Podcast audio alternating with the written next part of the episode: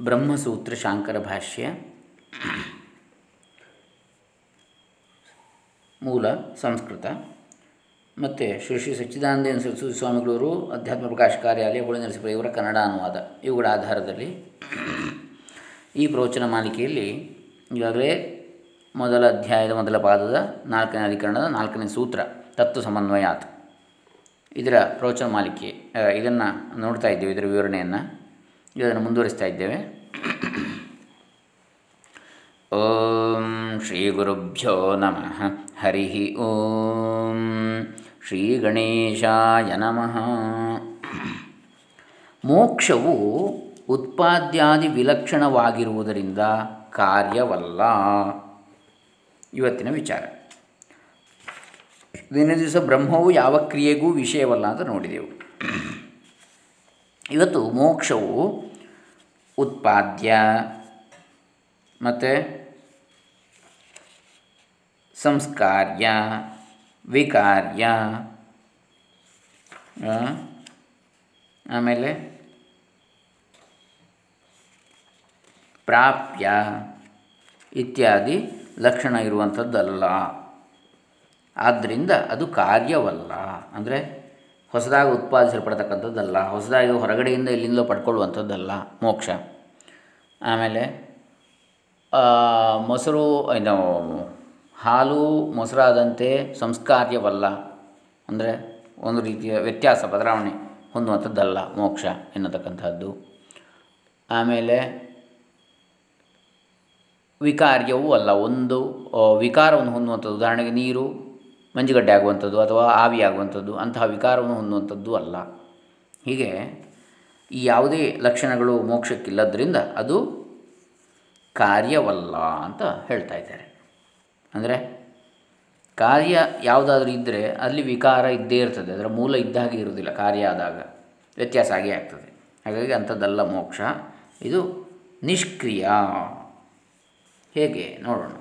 ಯಸ್ಯತ ಉತ್ಪಾದ್ಯೋ ಮೋಕ್ಷ. ತಸ್ಯ ಮಾನಸಂವಾಚಿಕಂ ಕಾಯಿಕಂ ವಾ ಕಾರ್ಯಂ ಅಪೇಕ್ಷತೆ ಇತಿ ಯುಕ್ತಂ ಆದರೆ ಯಾರ ಮತದಲ್ಲಿ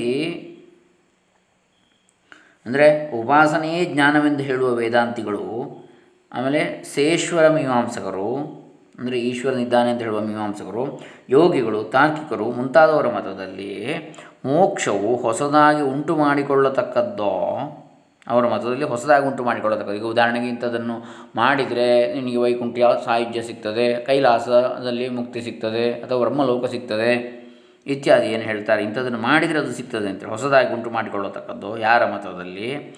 ಅವರ ಮತದಲ್ಲಿ ಅದಕ್ಕೆ ಮಾನಸ, ವಾಚಿಕ ಅಥವಾ ಕಾಯಿಕ ಕರ್ಮವು ಬೇಕಾಗುತ್ತದೆ ಎಂಬುದು ಯುಕ್ತವಾಗ್ತದೆ. ಉದಾಹರಣೆಗೆ ಇಂಥದ್ದನ್ನು ಪಾರಾಯಣ ಮಾಡಿದರೆ ಮೋಕ್ಷ ಸಿಗ್ತದೆ. ಇಂಥದ್ದನ್ನು ಇಂಥ ಪುಣ್ಯಕರ್ಮವನ್ನು ಮಾಡಿದರೆ ಮೋಕ್ಷ ಸಿಗ್ತದೆ. ಇಂಥದ್ದನ್ನು ಮಾಡಿದರೆ ಇದು ಸಿಗ್ತದೆ ಅಂತೇಳಿ ಹೇಳುವಂತಹ ಸಿದ್ಧಾಂತ ಇದೆ. ಯಾವುದರಲ್ಲಿ? ವೇದಾಂತಿಗಳು. ಯಾವ? ಉಪಾಸನೆಯೇ ಜ್ಞಾನವೆಂದು ಹೇಳುವ ವೇದಾಂತಿಗಳು ಮತ್ತು ಸೇಶ್ವರ ಮೀಮಾಂಸಕರು, ಯೋಗಿಗಳು, ತಾರ್ಕಿಕರು ಮುಂತಾದವರ ಮತದಲ್ಲಿ ಹಾಗೆ ಇದೆ. ಆಗ ಕರ್ಮವು ಬೇಕಾಗುತ್ತದೆ ಎಂದು ಯುಕ್ತವಾಗ್ತದೆ. ಆ ಪ್ರಕಾರ ಏನನ್ನು ಒಂದು ಮಾಡಿದರೆ ಅವನಿಗೆ ಅದು ಸಿಗ್ತದೆ. ಉದಾಹರಣೆಗೆ ಸ್ವರ್ಗ ಸಿಗಬೇಕಿದ್ರೆ ಜ್ಯೋತಿಷ್ಠೋಮಾದಿ ಯಾಗಗಳನ್ನು ಅಶ್ವಮೇಧವ ಇದನ್ನು ಮಾಡಬೇಕು ಅಂತೇಳಿ ಹೇಳ್ತಾರೆ. ವೇದದಲ್ಲಿ ಹೇಳಿದೆ. ಅದೇ ರೀತಿಯಲ್ಲಿ ಮೋಕ್ಷವನ್ನು ಕೂಡ ಪಡಿಬೇಕಿದ್ರೆ ಇಂಥದ್ದನ್ನೇನನ್ನು ಮಾಡಬೇಕು ಅಂತೇಳಿ ಕೆಲವರು ಹೇಳ್ತಾರೆ. ಇದರಂತೆ ಮೋಕ್ಷವು ವಿಕಾರ್ಯ. ಇರುವುದನ್ನು ಮಾರ್ಪಡಿಸಿಕೊಂಡು ಪಡೆಯ ಪಡೆಯತಕ್ಕದ್ದು ಎಂಬ ಪಕ್ಷದಲ್ಲಿಯೂ ಕರ್ಮವು ಬೇಕಾಗುವುದೆಂಬುದು ಯುಕ್ತ. ಹಾಗಾಗಿ ಮೋಕ್ಷವು ಪ್ರಾಪ್ಯ, ಹೊಸದಾಗಿ ಉಂಟು ಮಾಡಿಕೊಳ್ಳತಕ್ಕಂಥ ಪ್ರಾಪ್ಯ ಅಥವಾ ಆಪ್ಯ. ಹೊಸದಾಗಿ. ಆಮೇಲೆ ವಿಕಾರ್ಯ ಅಂದರೆ ಇರುವುದನ್ನು ಮಾರ್ಪಡಿಸಿಕೊಂಡು ಪಡೆಯತಕ್ಕದ್ದು ಎಂಬ ಪಕ್ಷದಲ್ಲಿಯೂ ಕರ್ಮವು ಮಾಡಬೇಕಾಗುವುದು ಯುಕ್ತವಾಗ್ತದೆ ಮಾಡಬೇಕು ಅಂತೇಳಿ. ಆ ಎರಡು ಪಕ್ಷಗಳಲ್ಲಿಯೂ ಮೋಕ್ಷವು ಅನಿತ್ಯವಾಗಬೇಕೆಂಬುದು ಅವಶ್ಯವಾಗಿರ್ತದೆ. ಯಾಕಂದರೆ ವಿಕಾರ್ಯವಾದ ಮೊಸರು ಮುಂತಾದದ್ದಾಗಲಿ, ಉತ್ಪಾದ್ಯವಾದ ಗಡಿಗೆ ಮುಂತಾದದ್ದಾಗಲಿ, ಉತ್ಪಾದ್ಯ, ಮಣ್ಣಿನ ಗಡಿಗೆ, ಮಣ್ಣಿನಿಂದ ಗಡಿಗೆ ಉಂಟಾಯಿತು, ಅದು ಉತ್ಪಾದ್ಯ. ಅದು ಶಾಶ್ವತವ ಅಲ್ಲ, ಮತ್ತೆ ಹುಡಿಯಾಗ್ತದೆ, ಮಣ್ಣಾಗ್ತದೆ. ಹಾಗೆಯೇ ವಿಕಾರ್ಯವಾದ ಮೊಸರು ಅಂದರೆ ಹಾಲಿನಿಂದ ಮೊಸರಾಯಿತು. ಅದು ಶಾಶ್ವತವೋ ಅಲ್ಲ, ಅದು ಹಾಳಾಗ್ತದೆ. ಹೀಗೆ ಇವುಗಳು ನಿತ್ಯವಾಗಿರುವುದು ಲೋಕದಲ್ಲಿ ಕಂಡಿರುವುದಿಲ್ಲ. ಆ ಮೊಸರು ಎಷ್ಟು ದಿನ ಇರ್ಬೋದು? ಹಾಗಾಗಿ ಅದು ನಿತ್ಯವಾಗಿ ಎಂದೆಂದಿಗೂ ಇರಲಿಕ್ಕೆ ಸಾಧ್ಯ ಇಲ್ಲ. ಯಾಕೆ? ಅದು ಉತ್ಪಾದಿಸಲ್ಪಟ್ಟದ್ದು. ಹಿಂದೆ ಇರಲಿಲ್ಲ ಅದು. ಹೊಸದಾಗಿ ಉತ್ಪಾದಿಸಲ್ಪಟ್ಟದ್ದು. ಹಾಗೆ ಹಿಂದೆ ಇದ್ದದ್ದು ಒಂದು ಇನ್ನೊಂದು ಹೊಸ ವಿಕೃತಿ ಆದದ್ದು ಹಾಲು ಮೊಸರಾದದ್ದು. ಮಣ್ಣು ಗಡಿಗೆಯಾದದ್ದು ಹೊಸದು ಉತ್ಪತ್ತಿ. ಹೀಗೆ ಇಂಥದ್ದು ಯಾವುದು ಕೂಡ ಹಿಂದೆ ಇಲ್ಲದ ಈಗ ಆಗಿರುವಂಥದ್ದು ಮುಂದೆಯೂ ಇಲ್ಲದಾಗ್ತದೆ. ಹಾಗಾಗಿ ನಿತ್ಯವಾಗಿರುವುದು ಲೋಕದಲ್ಲಿ ಕಂಡುಬಂದಿಲ್ಲ. ಮೋಕ್ಷವು ಆಪ್ಯವಾಗಿ ಅಂದರೆ ಹೋಗಿ ಪಡೆಯತಕ್ಕದ್ದಾಗಿರುವುದರಿಂದ ಅದಕ್ಕೆ ಕಾರ್ಯವು ಬೇಕು ಎಂಬುದು ಸರಿಯಲ್ಲ. ಅಂದರೆ ಮುಕ್ತಿಯು ಸ್ವರ್ಗಾದಿಗಳಂತೆ ಉತ್ಪಾದ್ಯವೇ ಮುಂತಾದ ರೂಪದ್ದೆಂದು ಹೇಳುವ ವಾದಿಗಳು ಹಿಂದೆ ಇದ್ದರು ಸ್ವರ್ಗಾದಿಗಳನ್ನು ಪಡೆಯಲಿಕ್ಕೆ ಹೇಗೆ ಇಂಥದನ್ನು ಮಾಡಿದರೆ ಸ್ವರ್ಗ ಸಿಗ್ತದೆ? ಸ್ವರ್ಗಕ್ಕೆ ಹೋಗೋದು ನಾವು. ಅಂತೇಳಿ ಹೇಳ್ತಾರೋ ಅದೇ ರೀತಿಯಲ್ಲಿ ಮೋಕ್ಷಕ್ಕೆ ಹೋಗುವುದು ಅಂತೇಳಿ ಹೇಳ್ತಾ ಇದ್ದರು ಅದು ಆಪ್ಯವೆನ್ನುವರು ಈಗಲೂ ಇರ್ತಾರೆ. ಮೋಕ್ಷ, ವೈಕುಂಠಕ್ಕೆ ಹೋಗುವುದು ಅದೇ ಮೋಕ್ಷ. ಹೋದರೆ ಅಲ್ಲಿಗೆ ಅಂತೇಳಿ. ಆಚಾರ್ಯರ, ಶಂಕರಾಚಾರ್ಯರ ಮತದಲ್ಲಿ ಆಪೇಕ್ಷಿಕವಾದ ಮುಕ್ತಿಯು ಉಪಾಸನೆಯಿಂದ ಆಪ್ಯ. ಅಂದರೆ ಅಪೇಕ್ಷೆ, ಯಾವುದೋ ಒಂದು ಅಪೇಕ್ಷೆಯು ಇದ್ದಂತ ಅಪೇಕ್ಷೆಯನ್ನು ಇಟ್ಟುಕೊಂಡು ಬಯಸತಕ್ಕಂಥ ಮುಕ್ತಿ ಏನಿರ್ತದೆ? ಅದು ಉಪಾಸನೆಯಿಂದ ಆಪ್ಯವಾದದ್ದು. ಸರಿ. ಈಗ ಉದಾಹರಣೆಗೆ ವೈಕುಂಠ. ನನಗೆ ವಿಷ್ಣು ಲೋಕ ಸಿಗಬೇಕು ಎನ್ನುವ ಆಸೆಯಿಂದ ಮಾಡತಕ್ಕಂತಹ ಯಾವ ಉಪಾಸನೆ ಇದೆ, ಅದರಿಂದ ವಿಷ್ಣು ಲೋಕ ಪ್ರಾಪ್ತಿ ಆಗ್ಬೋದು. ಆದರೆ ಅದು ಕೂಡ ನಿತ್ಯವಲ್ಲ. ಯಾಕೆ? ಅಲ್ಲಿ ವಿಷ್ಣು ಲೋಕದಲ್ಲಿ ಇದ್ದಂತಹ ಜಯ ವಿಜಯರ ಗತಿ ಏನಾಯಿತು? ಶಾಪ ನಿಮಿತ್ತದಲ್ಲಿ ರಾಕ್ಷಸರಾಗಿ ಹುಟ್ಟಬೇಕಾಯಿತು ಭೂಲೋಕದಲ್ಲಿ. ಹಾಗಾದರೆ ಅದು ನಿತ್ಯ ಮೋಕ್ಷ ಅಲ್ಲ ಅಂತ ಆಯ್ತಲ್ಲ. ಹಾಗಾಗಿ ಏಕೆಂದರೆ ಅದು ತನ್ನ ಸ್ವರೂಪವೇ ಆಗಿರುವುದರಿಂದ. ಯಾವುದು? ಮೋಕ್ಷವು ತನ್ನ ಸ್ವರೂಪವೇ. ನಾವು ಮೋಕ್ಷ ಸ್ವರೂಪರು. ಅದು ಹೊಸದಾಗಿ ಪಡೆಯಬೇಕಾದದ್ದಲ್ಲ ಎಲ್ಲಿಂದಲೋ ಎಲ್ಲಿಗೋ ಹೋಗಿ. ಎಂಬುದರಿಂದಾಗಿ ಅದು ಆಪ್ಯವಲ್ಲ. ಅವಾಪ್ಯವಲ್ಲ ಬೇರೆ ಕಡೆಯಿಂದ ನಮಗೆ ಪಡೆಯಬೇಕಾದ್ದಲ್ಲ ಬ್ರಹ್ಮವು ತನ್ನ ಸ್ವರೂಪಕ್ಕಿಂತ ಬೇರೆ ಎಂದರೂ ಆಪ್ಯವಲ್ಲ. ಏಕೆಂದರೆ ಆಕಾಶದಂತೆ ಸರ್ವಗತವಾಗಿರುವುದರಿಂದ ಎಲ್ಲರಿಗೂ ಅದು ನಿತ್ಯ ಪ್ರಾಪ್ತವಾಗಿರುವ ಸ್ವರೂಪದ್ದಾಗಿದೆ. ಆಕಾಶವು ಸರ್ವಗತ. ಹೇಗೆಯೋ? ಹಾಗೆ ಬ್ರಹ್ಮವು ಸರ್ವಗತವಾಗಿದೆ. ನಿತ್ಯ ಪ್ರಾಪ್ತವಾಗಿಯೇ ಇದೆ ಅದು. ಹಾಗಾಗಿ ಅದನ್ನು ಇನ್ನೆಲ್ಲಿಂದ ಹೊರಗಡೆಯಿಂದ ಪಡ್ಕೊಳ್ಳೋದು? ಆಕಾಶವು ಎಲ್ಲಿದೆ? ನಮ್ಮ ಶರೀರದ ಒಳಗಡೆ ಇದೆ ಆಕಾಶ, ಅವಕಾಶ ಸ್ಪೇಸ್ ಹೊರಗಡೆಯೂ ಇದೆ. ಅದೇ ರೀತಿಯಲ್ಲಿ ಬ್ರಹ್ಮವು ಕೂಡ ಅಣುರೇಣು ಕಾಷ್ಟಗಳಲ್ಲಿ ವ್ಯಾಪಿಸಿರುವ ಕಾರಣ ಅದನ್ನು ಹೊಸದಾಗಿ ಪಡೆಯುವಂಥದ್ದೇನಿದೆ ಅಂಥೇಳಿ ಶಂಕರಾಚಾರ್ಯ ಹೇಳ್ತಾರೆ. ಯುಕ್ತಿಯುಕ್ತವಾಗಿ ಹೇಳ್ತಾರೆ, ಶ್ರುತಿಬದ್ಧವಾಗಿ. ಮುಂದೆ, ನಾಪಿ ಸಂಸ್ಕಾರ್ಯೋ ಮೋಕ್ಷ, ನೋಡಿ ನಾಪ್ಯೋ ಮೋಕ್ಷ, ಮೋಕ್ಷವು ಹೊಸದಾಗಿ ಪಡೆಯತಕ್ಕದ್ದಲ್ಲ ಅಂಥೇಳಿ ಗೊತ್ತಾಯ್ತು. ಆಮೇಲೆ ನಾಪಿ ಸಂಸ್ಕಾರ್ಯ, ಅಂದರೆ ಮೋಕ್ಷವು ಸಂಸ್ಕಾರ್ಯವೂ ಅಲ್ಲ, ಯಾವುದೋ ಒಂದು ಸಂಸ್ಕಾರ ಆದ ನಂತರ ಮೋಕ್ಷ ಸಿಗ್ತದೆ ಅಂಥೇಳಿ ಅಲ್ಲ. ಏನ ವ್ಯಾಪಾರಂ ಅಪೇಕ್ಷೇತ? ಹಾಗೆ ಸಂಸ್ಕಾರ್ಯವಾಗಿದ್ದರೆ ಅದಕ್ಕೆ ಯಾವುದಾದ್ರೂ ಒಂದು ಕೆಲಸವೂ ಬೇಕಾಗ್ತಾಯಿತ್ತು, ಮೋಕ್ಷ ಪಡಿಬೇಕಿದ್ದರೆ ಸಂಸ್ಕಾರೋ ಹಿನಾಮ ಸಂಸ್ಕಾರ್ಯಸ್ಯ ಗುಣಾಧಾನೇನ ವಾ ಸ್ಯಾತ್ ದೋಷಾಪನಯನೇನ ವಾ. ಸಂಸ್ಕಾರವೆಂದರೆ ಸಂಸ್ಕಾರ ಮಾಡಬೇಕಾಗಿರುವ ವಸ್ತುವಿನಲ್ಲಿ ಗುಣವನ್ನು ಸೇರಿಸುವುದರಿಂದಲೋ ಅಥವಾ ದೋಷವನ್ನು ತೆಗೆದು ಹಾಕುವುದರಿಂದಲೂ ಆಗಬೇಕಷ್ಟೇ, ಸಂಸ್ಕಾರ ಅಂತ ಹೇಳಿದರೆ ಉದಾಹರಣೆಗೆ. ಈಗ ಗುಣವನ್ನು ಸೇರಿಸುವಂಥದ್ದೇನು? ಹಾಲಿಗೆ ಸ್ವಲ್ಪ ಹೆಪ್ಪ ಹಾಕೋದು. ಆವಾಗ ಅದು ಮೊಸರಾಗ್ತದೆ ದೋಷವನ್ನು ತೆಗೆದು ಹಾಕುವುದು ಅಂದರೆ ಏನು? ಭತ್ತದಿಂದ ಅದರ ಹೊಟ್ಟು ಅದನ್ನು ತೆಗೆದು ಹಾಕೋದು. ಆವಾಗ ಅಕ್ಕಿ ಸಿಗ್ತದೆ. ಇದು ಒಂದು ಸಂಸ್ಕಾರ ಅಂತೇಳಿ ಹೇಳುವಂಥದ್ದು. ಸಂಸ್ಕಾರ ಅಂದರೆ ಹಾಗೆ. ಒಂದೋ ಗುಣವನ್ನು ಸೇರಿಸುವುದರಿಂದ ಆಗ್ತದೆ, ಸಂಸ್ಕಾರ. ಇಲ್ಲ ದೋಷವನ್ನು ತೆಗೆಯುವುದರಿಂದ ಆಗ್ತದೆ. ಪ್ರಕೃತದಲ್ಲಿ ನ ತಾವದ್ ಗುಣಾಧಾನೇನ ಸಂಭವತಿ. ಮೊದಲನೇದಾಗಿ ಗುಣವನ್ನು ಸೇರಿಸುವುದರಿಂದ ಆಗುವಂತಿಲ್ಲ. ಅನಾಧೇಯಾತಿಶಯ ಬ್ರಹ್ಮಸ್ವರೂಪತ್ವಾದ ಮೋಕ್ಷಸ್ಯ. ಯಾಕೆ? ಯಾಕೆಂದರೆ ಮೋಕ್ಷವು ಹೊಸದೇನನ್ನು ಸೇರಿಸುವುದಕ್ಕೆ ಆಗದ ಅತಿಶಯ ಬ್ರಹ್ಮಸ್ವರೂಪವಾಗಿರ್ತದೆ. ಅದಕ್ಕಿಂತ ಹೆಚ್ಚಿನದೇನೂ ಇಲ್ಲ. ಅದನ್ನು ಗುಣವನ್ನು ಹೆಚ್ಚಿಸಲಿಕ್ಕೆ, ಮೋಕ್ಷಕ್ಕೆ ಸೇರಿಸಲಿಕ್ಕೆ ಏನನ್ನೂ ಇಲ್ಲ. ಅದಕ್ಕಿಂತ ಹೆಚ್ಚಿನದ್ದು. ಅದರ ಗುಣವರ್ಧನೆಯೂ ಆಗುವುದಿಲ್ಲ, ಗುಣ ಕಡಿಮೆಯೂ ಆಗುವುದಿಲ್ಲ ಮೋಕ್ಷ ಸ್ವರೂಪಕ್ಕೆ. ಅದು ಇದ್ದಾಗಿರ್ತದೆ ಮೋಕ್ಷ ಸ್ವರೂಪ ನಮ್ಮ ನಿಜ ಸ್ವರೂಪವೇ ಆತ್ಮಸ್ವರೂಪ ಬ್ರಹ್ಮಸ್ವರೂಪ. ಅದಕ್ಕೆ ಸೇರಿಸಲಿಕ್ಕೂ ಆಗೋದಿಲ್ಲ, ಅದರಿಂದ ತೆಗಿಲಿಕ್ಕೂ ಆಗೋದಿಲ್ಲ. ಪೂರ್ಣಮಿದಂ ಪೂರ್ಣಮದಃ. ಪೂರ್ಣ ಪೂರ್ಣ ಮುದಚ್ಚತೆ ಪೂರ್ಣಸ್ಯ ಪೂರ್ಣಮಾದಾಯ, ಪೂರ್ಣಮೇವಾವಶಿಷ್ಯತೆ. ದೋಷವನ್ನು ತೆಗೆದು ಹಾಕುವುದರಿಂದಲೂ ಇಲ್ಲಿ ಸಂಸ್ಕಾರವಾಗುವಂತಿಲ್ಲ. ನಾಪಿ ದೋಷ ಅಪನಯನೇನ ದೋಷ ಅಪನಯನ ನ ಅಪಿ. ದೋಷ ಅಪನಯನೇನ ಅಪಿ ನ. ದೋಷವನ್ನು ದೂರ ಮಾಡುವುದರಿಂದಲೂ ಆಗುವುದಿಲ್ಲ, ಗುಣದ ಉಪನಯನದಿಂದಲೂ ಆಗುವುದಿಲ್ಲ, ಗುಣವನ್ನು ಹತ್ತಿರ ತರುವುದರಿಂದಲೂ ಆಗುವುದಿಲ್ಲ. ಹ್ಞೂ ಉಪ ಅಂದರೆ ಸಮೀಪ, ಅಪ ಅಂದರೆ ದೂರ, ನಯನ ಅಂದರೆ ಒಯ್ಯುವಿಕೆ, ನಯತಿ, ಆನಯತಿ ಅಂಥೇಳಿ ಆನಯತಿ ಅಂದರೆ ಹತ್ತಿರ ತರುವಂಥದ್ದು. ಹಾಗೆ ಮುಂದೇನು ಹೇಳ್ತಾರೆ? ನಿತ್ಯ ಶುದ್ಧ ಬ್ರಹ್ಮಸ್ವರೂಪತ್ವಾದ್ ಮೋಕ್ಷಸ್ಯ ಯಾಕಂದರೆ ಮೋಕ್ಷವು ನಿತ್ಯ ಶುದ್ಧವಾದ ಬ್ರಹ್ಮಸ್ವರೂಪವೇ ಆಗಿರ್ತದೆ. ಆದ್ದರಿಂದ ನಿತ್ಯ ಶುದ್ಧವಾದದ್ದರಿಂದ ದೋಷವನ್ನು ತೆಗೆದುಹಾಕುವುದು ಇಲ್ಲಿಂದ ದೋಷವೇ ಇಲ್ಲದ ನಿತ್ಯ ಶುದ್ಧವಾದ ನಿಷ್ಕಳಂಕವಾದ, ನಿರಂಜನವಾದ ಬ್ರಹ್ಮಸ್ವರೂಪದಿಂದ ಏನು ದೋಷವನ್ನು ಹುಡುಕುವುದರಲ್ಲಿ, ಏನನ್ನು ತೆಗೆಯುವುದರಿಂದ? ಸಂಸ್ಕಾರ ಕೊಡುವುದು ಹೇಗೆ ಅದಕ್ಕೆ? ಹಾಗಾಗಿ ನಿತ್ಯ ಶುದ್ಧ ಬ್ರಹ್ಮಸ್ವರೂಪತ್ವಾನ್ ಮೋಕ್ಷಸ್ಯ ಸ್ವಾತ್ಮಧರ್ಮ ಏವ ಸಂತಿರೋಭೂತೋ ಮೋಕ್ಷ. ಕ್ರಿಯೆಯ ಆತ್ಮನಿ ಸಂಸ್ಕ್ರಿಯಮಾಣೆ ಅಭಿವ್ಯಜ್ಯತೆ.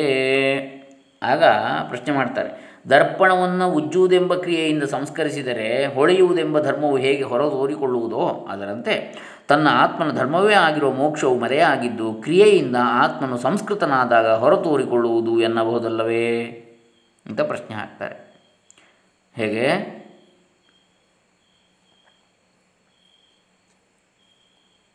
ಯಥಾ ಇಲ್ಲಿ ನೋಡಿ ಸ್ವಾತ್ಮಧರ್ಮ ಏವ ಸನ್, ತನ್ನ ಆತ್ಮಧರ್ಮವೇ ತನ್ನದೇ ಧರ್ಮವೇ ಆಗಿದ್ದುಕೊಂಡು ತಿರೋಭೂತ ಮೋಕ್ಷ ಮರೆಯಾಗಿರುವ ಮೋಕ್ಷವು ಕ್ರಿಯೆಯ ಆತ್ಮನಿ ಸಂಸ್ಕ್ರಿಯಮಾಣೆ ಅಭಿವ್ಯಜ್ಯತೆ. ಕ್ರಿಯೆಯಿಂದ ಆತ್ಮನು ಸಂಸ್ಕೃತನಾದಾಗ ಹೊರ ತೋರಿಕೊಳ್ಳುವುದು ಎನ್ನಬಹುದಲ್ವೇ ಅದಕ್ಕೆ ಹೇಗೆ ಉದಾಹರಣೆ ಅಂದರೆ, ಯಥಾ ಆದರ್ಶೇ ನಿಘರ್ಷಣ ಕ್ರಿಯೆಯ ಸಂಸ್ಕ್ರಿಯಮಾಣೆ ಭಾಸ್ವರತ್ವ ಧರ್ಮ ಇತಿ ಚೇತ್. ಹೇಗೆ ಕನ್ನಡಿಯಲ್ಲಿನ ಧೂಳನ್ನು ಒರೆಸಿದರೆ ಅದು ಹೆಚ್ಚಾಗಿ ಪ್ರಕಾಶಿಸಿ ಅದರ ಪ್ರತಿಬಿಂಬ ಸ್ಪಷ್ಟವಾಗದಲ್ಲಿ ಕಾಣ್ತದೋ, ಅದರ ಗುಣ ಸ್ಪಷ್ಟವಾಗಿ ಕಾಣ್ತದೋ, ಅದೇ ರೀತಿ ಆತ್ಮನಿಗೂ ಧೂಳು ಕೊಡವಿದಾಗ ಆತ್ಮನು ಸ್ಪಷ್ಟವಾಗಿ ಮೋಕ್ಷ ಕಾಣುವುದಲ್ವೇ ಅಂತ ಹೇಳಿದರೆ ನ, ಹಾಗಲ್ಲ ಅಂತ ಹೇಳ್ತಾರೆ ಶಂಕರಾಚಾರ್ಯರು. ಕೂಡದು. ಮತ್ತು ಕ್ರಿಯಾಶ್ರಯತ್ವಾನುಭವತ್ತೇರಾತ್ಮನಃ ಏಕೆಂದರೆ ಆತ್ಮನು ಯಾವ ಕ್ರಿಯೆಗಾದರೂ ಆಶ್ರಯನೆಂಬುದೇ ಹೊಂದುವುದಿಲ್ಲ. ಆತ್ಮನು ಯಾವ ಕ್ರಿಯೆಗೂ ಆಶ್ರಯನಲ್ಲ. ಮತ್ತು ಕೇವಲ ಸಾಕ್ಷಿ ಅವನಿಗೆ ಯಾವುದೇ ಕ್ರಿಯೆ ಇಲ್ಲ, ನಿಷ್ಕ್ರಿಯನು ಅವನು. ನಿಷ್ಕ್ರಿಯ, ನಿಷ್ಕಲ ಅಂತೇಳಿ ಬರ್ತದೆ ಸಹಸ್ರನಾಮ ಇತ್ಯಾದಿಗಳಲ್ಲಿ. ಅಂತಹ ಆತ್ಮಸ್ವರೂಪ. ಈಗ ಹಾಗಾದರೆ ಏನು? ಕ್ರಿಯಾಶ್ರಯತ್ವ ಅನುಪಪತ್ತೇ ಆತ್ಮನಃ. ಯದಾಶ್ರಯ ಕ್ರಿಯಾ ತಂ ಅವಿಕುರುವತಿ ನೈವ ಆತ್ಮಾನಂ ಲಭತೆ. ಕ್ರಿಯೆಯು ಯಾವುದನ್ನು ಆಶ್ರಯಿಸಿರುವುದೋ ಅದನ್ನು ಮಾರ್ಪಡಿಸದೇ ಹುಟ್ಟಲೇ ಯಾರದು? ಈಗ ಯಾವುದನ್ನೇ ಆದರೂ ಆಶ್ರಯಿಸಿ ಕ್ರಿಯೆ ಇದ್ದರೆ ಅದರಲ್ಲಿ ಏನಾದರೂ ವ್ಯತ್ಯಾಸ ಆಗದೆ ಅದು ಹುಟ್ಟಲೇ ಯಾರದು ಕ್ರಿಯೆ. ಉದಾಹರಣೆಗೆ, ಈಗ ಮಾತಾಡುವಂಥದ್ದು ಒಂದು ಕ್ರಿಯೆ. ಆಗ ಮಾತನಾಡುವಂತಹ ಇಂದ್ರಿಯಗಳು ಯಾವುದಿದೆ? ನಾಲಿಗೆ ಇದೆ, ಬಾಯಿ ಇದೆ ಅಲ್ಲಿ ಏನೋ ಒಂದು ಮಾರ್ಪಾಡು ಆಗದೆ, ಶಬ್ದ ಉತ್ಪತ್ತಿ ಆಗಲೇ ಆರದು, ಮಾತು ಹೊರಬರಲೇ ಆರದು. ಹಾಗಾಗಿ ಯಾವುದೇ ಕ್ರಿಯೆ ಆಗಬೇಕಿದ್ರೆ ಆ ಕ್ರಿಯೆಯನ್ನು ಆಶ್ರಯಿಸಿರುವ ವಸ್ತು ಯಾವುದಿದೆ? ಅದರಲ್ಲಿ ಮಾರ್ಪಾಡು ಆಗಲೇಬೇಕು. ಮಾರ್ಪಾಡಾದರೆ ಮೋಕ್ಷ ಹೇಗಾಗ್ತದೆ? ಮೋಕ್ಷದಲ್ಲಿ ಮಾರ್ಪಾಡಿಲ್ಲ, ಅವಿಕಾರ್ಯವಾದದ್ದು ನಿತ್ಯವಾದದ್ದು, ವ್ಯತ್ಯಾಸ ಇಲ್ಲದಿರುವಂಥದ್ದು ಅಂತ ಹೇಳ್ತಾರೆ ಶಂಕರಾಚಾರ್ಯರು.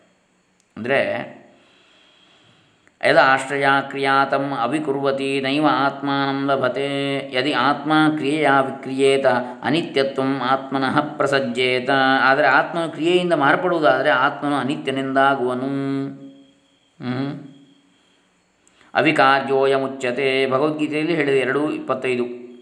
ಏನು? ಇವನು ಅವಿಕಾರ್ಯ ನೆನೆಸುವನು ಅಂಥೇಳಿ. ಇತಿ ಮಾದೀನಿ ವಾಕ್ಯಾನಿ ಬಾಧ್ಯೇರನ್ ಎಂಬುದೇ ಮುಂತಾದ ವಾಕ್ಯಗಳು ಬಾಧಿತವಾಗ್ತವೆ. ಅವು ಸುಳ್ಳು ಅಂತಾಗ್ಬಿಡ್ತವಲ್ಲ. ಆತ್ಮನ ಅವಿಕಾರ್ಯ ಅಂತೇಳಿ ಹೇಳಿದ್ದಾನೆ ಗೀತೆಯಲ್ಲಿ. ಅದು ಸುಳ್ಳು ಆಗ್ತದಲ್ಲ ಹಾಗಾದರೆ? ಆತ್ಮನೇ ಅನಿತ್ಯ ಅಂತೇಳಿ ಆಗ್ತಾನಲ್ಲ.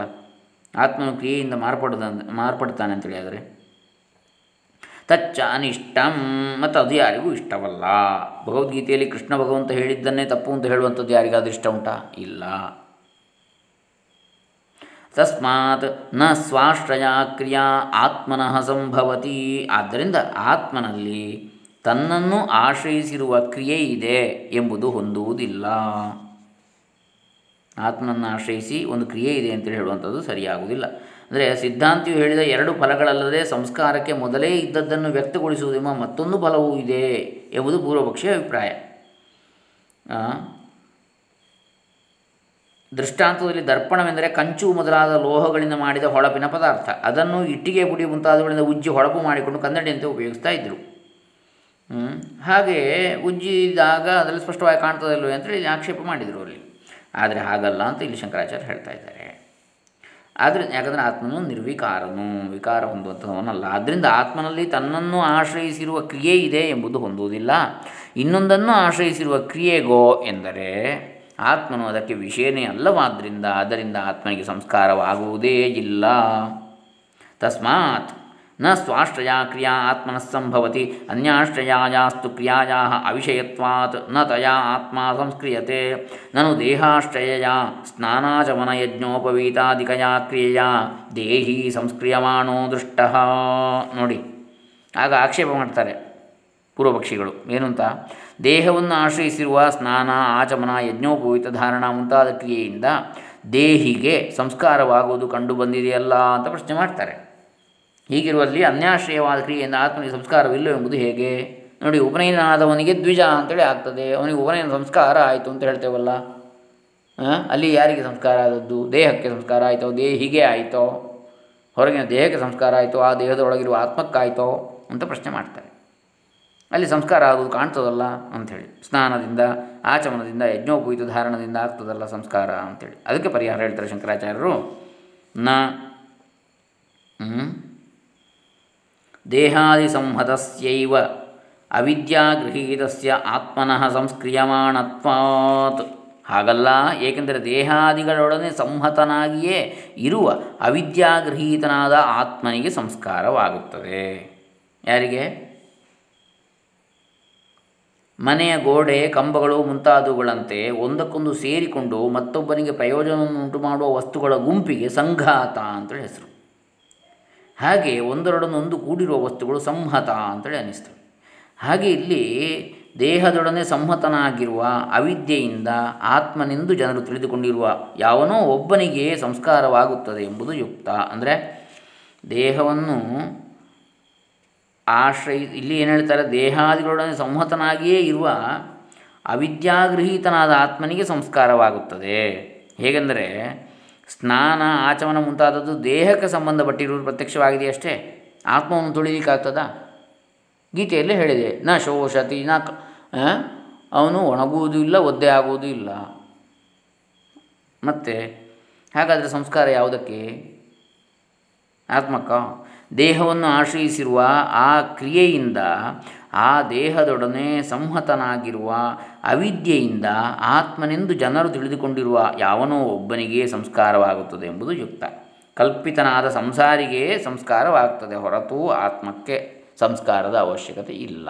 ಯಾಕೆ? ಆತ್ಮ ನಿತ್ಯ ಶುದ್ಧನು, ನಿತ್ಯ ಬುದ್ಧನು, ನಿತ್ಯ ಮುಕ್ತನು. ಆದರೆ ಅವನೇ ತಾನು ಅಂತ ತಿಳಿಬೇಕಲ್ಲ?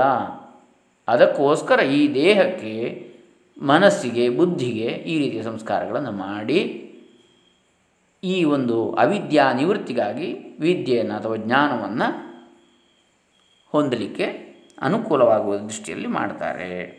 ಹೇಗೆ ದೇಹವನ್ನು ಆಶ್ರಯಿಸಿಕೊಂಡು ಆಗುವ ಚಿಕಿತ್ಸೆಯ ನಿಮಿತ್ತದಿಂದ ಆಗುವ ಧಾತು ಸಾಮ್ಯವೆಂಬ ಆರೋಗ್ಯ ಫಲವು ಆ ದೇಹದೊಡನೆ ಸಂಹತನಾಗಿ ಅದೇ ನಾನೆಂಬ ಅಭಿಮಾನವುಳ್ಳವನಿಗೆ ದೇಹವೇ ನಾನೆಂಬ ಅಭಿಮಾನವುಳ್ಳವನಿಗೆ ನಾನು ಈಗ ಆರೋಗ್ಯವುಳ್ಳವನಾದೆನು ಎಂಬ ಬುದ್ಧಿಯು ಯಾವನಿಗುಂಟಾಗುವುದೋ ಅವನಿಗೆ ಆಗತಕ್ಕದ್ದೋ ಹಾಗೆಯೇ. ಯಾವನಿಗೆ ಆದದ್ದಲ್ಲಿ ನಾನು ಆರೋಗ್ಯವುಳ್ಳವನಾದೇನು ಅಂತ ಆತ್ಮನಿಗಲ್ಲ, ಆತ್ಮನಿಗೆ ಆರೋಗ್ಯವೂ ಇಲ್ಲ ಅನಾರೋಗ್ಯವೂ ಇಲ್ಲ.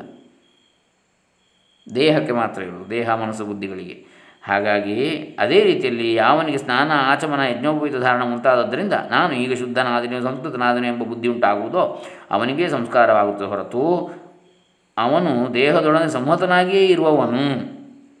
ಅಂದರೆ ವಾತ ಪಿತ್ತ, ಶ್ಲೇಷ್ಮ ಎಂಬ ಧಾತುಗಳು ಸಮಪ್ರಮಾಣದಿಂದಿರುವುದೇ ಆರೋಗ್ಯ ಅಂತೇಳಿ ವೈದ್ಯ, ಆಯುರ್ವೇದ ಶಾಸ್ತ್ರ ಹೇಳ್ತದೆ. ಆದರೆ ನಿಜವಾದ ಆತ್ಮನು ಸಂಹತನಲ್ಲ. ಅಂದರೆ ಅವನಿಗೆ ಯಾವುದೇ ಶರೀರದ ಸಂಬಂಧ ಇಲ್ಲ. ಆತ್ಮನ ಸನ್ನಿಧಿಯಲ್ಲಿ ದೇಹೇಂದ್ರಿಯಾದಿಗಳ ಸಂಘಾತವು ಆತ್ಮನಿಗಾಗಿ ಕೆಲಸ ಮಾಡುತ್ತಿರುವಂಥದ್ದು. ಆದ್ದರಿಂದ ಆತ್ಮನ ಸನ್ನಿಧಿಯಲ್ಲಿ. ಆದ್ದರಿಂದ ಮನೆಯಲ್ಲಿ ಆದ ಸಂಸ್ಕಾರವು ಮನೆಯ ಯಜಮಾನನಿಗೆ ಸೇರದೇ ಇರುವಂತೆ ದೇಹಾಶ್ರಯವಾದ ಕ್ರಿಯೆಯಿಂದ ಆತ್ಮನಿಗೆ ಸಂಸ್ಕಾರವಾಗಲಾರದು. ಕ್ರಿಯೆ ದೇಹವನ್ನು ಆಶ್ರಯಿಸಿರ್ತಕ್ಕಂಥ ಕ್ರಿಯೆ. ಜನಿವಾರ ಹಾಕುವುದು ಇಲ್ಲಿಗೆ ದೇಹಕ್ಕೆ. ಆತ್ಮನಿಗೆ ಹಾಕುವುದಲ್ಲ. ಸ್ನಾನ ಮಾಡೋದು ದೇಹ. ಆಚಮನ ಮಾಡೋದು, ಸಂಧ್ಯಾವಂದನ ಮಾಡೋದು ದೇಹ, ಮನಸ್ಸು, ಬುದ್ಧಿಗಳು ಹೊರತು ಆತ್ಮನಲ್ಲ. ಆತ್ಮನ ಕೇವಲ ಸಾಕ್ಷಿ, ಇದೆಲ್ಲದಕ್ಕೂ ಅಂಥೇಳಿ ಹೇಳ್ತಾರೆ ಶಂಕರಾಚಾರ್ಯರು. ಹೀಗೆ ಏನು ಹೇಳಿದರು? ದೇಹಾದಿಸಂಹತಸ್ಯೈವ ಅವಿದ್ಯಾಗೃಹೀತಸ್ಯ ಆತ್ಮನಃ ಸಂಸ್ಕ್ರಿಯಮಾಣತ್ವಾತ್ ಪ್ರತ್ಯಕ್ಷ ಪ್ರತ್ಯಕ್ಷಂ ಹಿ ಸ್ನಾನಾಚಮನಾದೇಹ ದೇಹಸಮವಾಯಿತ್ವಂ ತಯಾ ದೇಹಾಶ್ರಯಯಾ ತತ್ಸಂಹತ ಏವ ಕಶ್ಚಿದ್ ಅವಿದ್ಯೆಯ ಆತ್ಮತ್ವೇನ ಪರಿಗೃಹೀತಃ ಸಂಸ್ಕ್ರಿಯತೆ ಇತಿ ಯುಕ್ತಂ ಯಥಾ ದೇಹಾಶ್ರಯ ಚಿಕಿತ್ಸಾ ನಿಮಿತ್ತೇನ ಧಾತು ಸಾಮ್ಯೇನ ತತ್ಸಂಹತಸ್ಯ ತದಭಿಮಾನಿನ ಆರೋಗ್ಯಫಲಂ ಅಹಂ ಅರೋಗಃ ಇತಿ ಯತ್ರ ಬುದ್ಧಿಃ ಉತ್ಪದ್ಯತೆ ಏವಂ ಸ್ನಾನಾಚಮನಯಜ್ಞೋಪವೀತಾದಿನ ಅಹಂ ಶುದ್ಧಃ ಸಂಸ್ಕೃತಃ ಇತಿ ಯತ್ರ ಬುದ್ಧಿಃ ಉತ್ಪದ್ಯತೆ ಸ ಸಂಸ್ಕೃತ ಕ್ರಿಯತೆ ಸ ಚ ದೇಹೇನ ಸಂಹತ ಏವ ತೇನೈವ ಹಿ ಅಹಂಕರ್ತ್ರ ಅಹಂ ಪ್ರತ್ಯಯ ವಿಷಯೇಣ ಪ್ರತ್ಯಯಿನ ಸರ್ವಾ ಕ್ರಿಯಾ ನಿವರ್ತ್ಯಂತೆ ತತ್ಫಲಂಚ ಸ ಏವ ಅಶ್ನಾತಿ ತಯೋರನ್ಯ ಪಿಪ್ಪಲಂ ಸ್ವಾದ್ವತ್ಯನಶ್ನನ್ ಅನ್ಯೋ ಅಭಿಚಾಕಶೀತಿ ಮುಂಡಕೋಪನಿಷತ್ ಇದು ಮಂತ್ರವರ್ಣಾತ್ ಆತ್ಮೇಂದ್ರಿಯ ಮನೋಯುಕ್ತ ಭೋಕ್ತೇತ್ಯಾಹುರ್ಮನೀಷಿಣಃ ಕಠೋಪನಿಷತ್ ಇತಿ ಚ ಏನು ಹೇಳ್ತಾರೆ ಅಹಂ ಪ್ರತ್ಯಯಕ್ಕೆ ವಿಷಯನಾಗಿರುವ ಎಲ್ಲ ಪ್ರತ್ಯಯಗಳಿಗೂ ಆಶ್ರಯನಾದ, ಅದೇ ಅಹಂ ಕರ್ತೃವಿನಿಂದಲೇ ಎಲ್ಲ ಕ್ರಿಯೆಗಳು ಮಾಡಲ್ಪಡುವವು. ನಾನು ನಾನು ಅಂತ ಈ ದೇಹ, ಇಂದ್ರಿಯ, ಮನಸ್ಸು, ಬುದ್ಧಿಗಳನ್ನು ತಿಳಿತಾನಲ್ಲ, ಅದುವೇ ಅಹಂ ಕರ್ತೃ. ಅದರಿಂದಲೇ ಇದೆಲ್ಲವೂ ಮಾಡಲ್ಪಡುವವು. ಅಹಂ ಪ್ರತ್ಯಯ ವಿಷಯನಲ್ಲದ ಆತ್ಮನಿಗೆ ಯಾವ ಕ್ರಿಯೆಯೂ ಇರುವುದಿಲ್ಲ. ಆತ್ಮ ಅಂದರೆ ಯಾರು? ನಾನು ಅಂದರೆ ಈ ದೇಹ, ಶರೀರ, ಮನಸ್ಸು, ಬುದ್ಧಿ. ಆತ್ಮ ಅಂದರೆ ಈ ದೇಹ, ಶರೀರ, ಮನಸ್ಸು ಬುದ್ಧಿಗಳೊಳಗೂ ಇದೆ, ಅದರ ಹೊರಗಡೆಯೂ ಇದೆ, ಎಲ್ಲೆಡೆಯಲ್ಲೂ ಇದೆ. ನಾನು ಅದು ಹೊರತು ಇದಲ್ಲ ಅಂತ ತಿಳಿಯಬೇಕು. ಆವಾಗ ಅದು ಅಕರ್ತೃತ್ವ ಆಗ್ತದೆ. ಕರ್ತೃತ್ವ ಇರುವುದು ಯಾವುದಕ್ಕೆ? ನಾನು ಇದು ಅಂತ ಹೇಳೋದಕ್ಕೆ ಈ ಶರೀರ, ದೇಹ, ಇಂದ್ರಿಯ, ಮನಸ್ಸು, ಬುದ್ಧಿಗಳಿಗೆ. ನಾನು ಅಂಥೇಳಿ ತಿಳ್ಕೊಂಡ್ರೆ ಆವಾಗ ಕರ್ತೃತ್ವ ನಾನು ಮಾಡಿದ್ದು. ಯಾಕೆ? ಮಾಡಿದ್ದು ದೇಹ, ಮನಸ್ಸು, ಬುದ್ಧಿಗಳೇ. ಹಾಗಾಗಿ ಕರ್ತೃತ್ವ ಇದೆ ಆದರೆ ಇದೆಲ್ಲಕ್ಕೂ ಸಾಕ್ಷಿಯಾದ ಆತ್ಮಸ್ವರೂಪನು ತಾನು ಅಂತ ತಿಳ್ಕೊಂಡ್ರೆ ತನಗೆ ಕರ್ತೃತ್ವವೂ ಇಲ್ಲ, ಭೋಕ್ತೃತ್ವವೂ ಇಲ್ಲ. ಎಲ್ಲ ಶರೀರವೇ ಮಾಡುತ್ತದೆ, ಶರೀರವೇ ಉಣ್ತದೆ ಮನಸ್ಸೇ ಮಾಡುತ್ತದೆ, ಮನಸ್ಸೇ ಉಣ್ತದೆ ಬುದ್ಧಿಯೇ ಮಾಡುತ್ತದೆ, ಬುದ್ಧಿಯೇ ಉಣ್ತದೆ ಅವುಗಳ ಫಲವನ್ನು ಅವನೇ ಅನುಭವಿಸುವನು. ಅಧ್ಯಾಸಪೂರ್ವಕವಾಗಿಯೇ ಕರ್ತೃತ್ವ, ಭೋಕ್ತೃತ್ವಗಳು ಆಗುವವೆಂದು ಉಪೋದ್ಘಾತದಲ್ಲಿ ವರ್ಣಿಸಿದ್ದರ ಸಾರವೇ ಇದು. ಅವೆರಡರಲ್ಲಿ ಒಂದು ಸರಿಯಾದ ಪಿಪ್ಪಲವನ್ನು ತಿನ್ನುತ್ತಿರುವುದು, ಇನ್ನೊಂದು ತಿನ್ನದೇ ನೋಡುತ್ತಿರುವುದು ಉಂಡಕೋಪನಿಷತ್ತು ಎಂಬ ಮಂತ್ರವರ್ಣವು. ಅಂದರೆ ಈ ಮಂತ್ರದಲ್ಲಿ ಅಂದರೆ ಈ ಮಂತ್ರದಲ್ಲಿ ಅಹಂ ಪ್ರತ್ಯಯ ಗಮ್ಯನಾದ ಜೀವನಿಗೂ ಸಾಕ್ಷಿಯಾದ ಪರಮೇಶ್ವರನಿಗೂ ಇರುವ ಸ್ವಭಾವ ಭೇದವನ್ನು ತಿಳಿಸಿದೆ. ನಾವು ಅಹಂ ಪ್ರತ್ಯಯ ಗಮ್ಯನಾಗಿದ್ದಾಗ ನಾವು ಜೀವಭಾವದಲ್ಲಿ ಇರ್ತೇವೆ. ನಾವು ಸಾಕ್ಷಿ ಭಾವದಲ್ಲಿದ್ದರೆ ಪರಮೇಶ್ವರ ಭಾವ ಬ್ರಹ್ಮಭಾವದಲ್ಲಿ ಇರ್ತೇವೆ. ಅವೆರಡರ ಆ ಭಾವಗಳ ಸ್ವಭಾವ ಭೇದವನ್ನು ಇಲ್ಲಿ ತಿಳಿಸಿದೆ. ಯಾವುದು? ಅನಷ್ಟನ್ ಅನ್ಯನ್ ಅನ್ಯತ್ ಅಭಿಶಾ ಅಭಿಚಾಕಶೀತಿ ಅಂತೇಳಿ. ಅಂದರೆ ಅವೆರಡರಲ್ಲಿ ಒಂದು ಸರಿಯಾದ ಪಿಪ್ಪಲವನ್ನು ತಿನ್ನುತ್ತಿರುವುದು, ಇನ್ನೊಂದು ತಿನ್ನದೇ ನೋಡುತ್ತಿರುವುದು ಅಂತೇಳಿ ಹೇಳುವಂಥದ್ದು ಅದು. ಯಾವುದು? ತಯೋರನ್ಯ ಪಿಪ್ಪಲಂ ಸ್ವಾದ್ವತ್ಯನಶ್ನನ್ ಅನ್ಯೋ ಅಭಿಚಾಕಶೀತಿ ಅವೆರಡರಲ್ಲಿ ಒಂದು ಪಿಪ್ಪಲವನ್ನು ಸರಿಯಾಗಿ ತಿನ್ನುತ್ತಿರುವುದು, ಇನ್ನೊಂದು ತಿನ್ನದೇ ನೋಡುತ್ತಿರುವುದೆಂಬ ಮಂತ್ರವರ್ಣವು. ದೇಹ, ಇಂದ್ರಿಯ, ಮನಸ್ಸು ಇವುಗಳಿಂದ ಕೂಡಿದವನನ್ನೇ ಭೋಕ್ತೃವೆಂದು ತಿಳಿದವರು ಹೇಳುವರು ಎಂಬುದು ಕಠೋಪನಿಷತ್ತು. ಹೀಗೆ ಹೇಳ್ತದೆ. ಆತ್ಮೇಂದ್ರಿಯ ಅಂತ ಹೇಳಿ ದೇಹಾದಿ ಸಂಹತನಾದವನೇ ಭೋಕ್ತೃ ಎಂಬುದನ್ನು ಈ ಮಂತ್ರದಲ್ಲಿ ಹೇಳಿದೆ.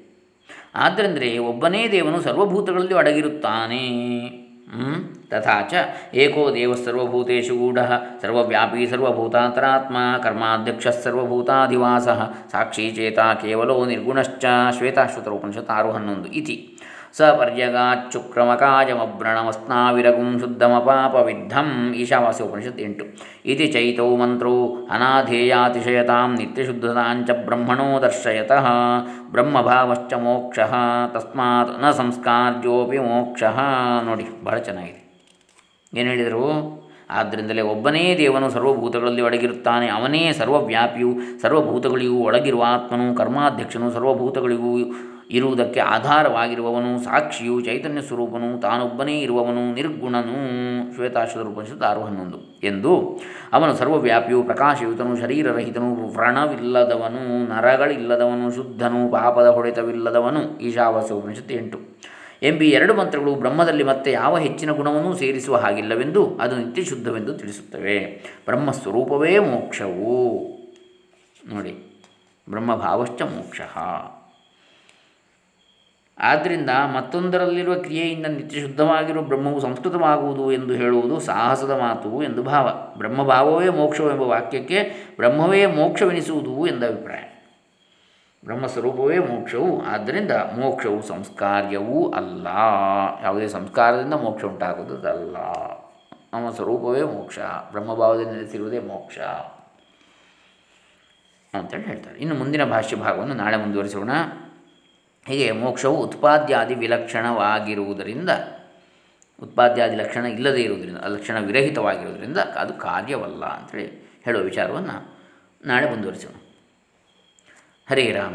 ಆದಿಶಂಕರ ಭಗವತ್ಪಾದ ಪೂಜ್ಯ ಚರಣಾರವಿಂದಾರ್ಪಿತಮಸ್ತು ಶ್ರೀ ಶ್ರೀ ಸಚ್ಚಿದಾನಂದೇಂದ್ರ ಸರಸ್ವತಿ ಚರಣಾರವಿಂದಾರ್ಪಿತಮಸ್ತು. ಲೋಕಾ ಸಮಸ್ತಾ ಸುಖಿನೋ ಭವಂತು, ಸರ್ವೇ ಜನಾ ಸುಖಿನೋ ಭವಂತು. ಓಂ ದತ್ಸತ್ ಬ್ರಹ್ಮಾರ್ಪಣಮಸ್ತು. बादरायणार्पितमस्तु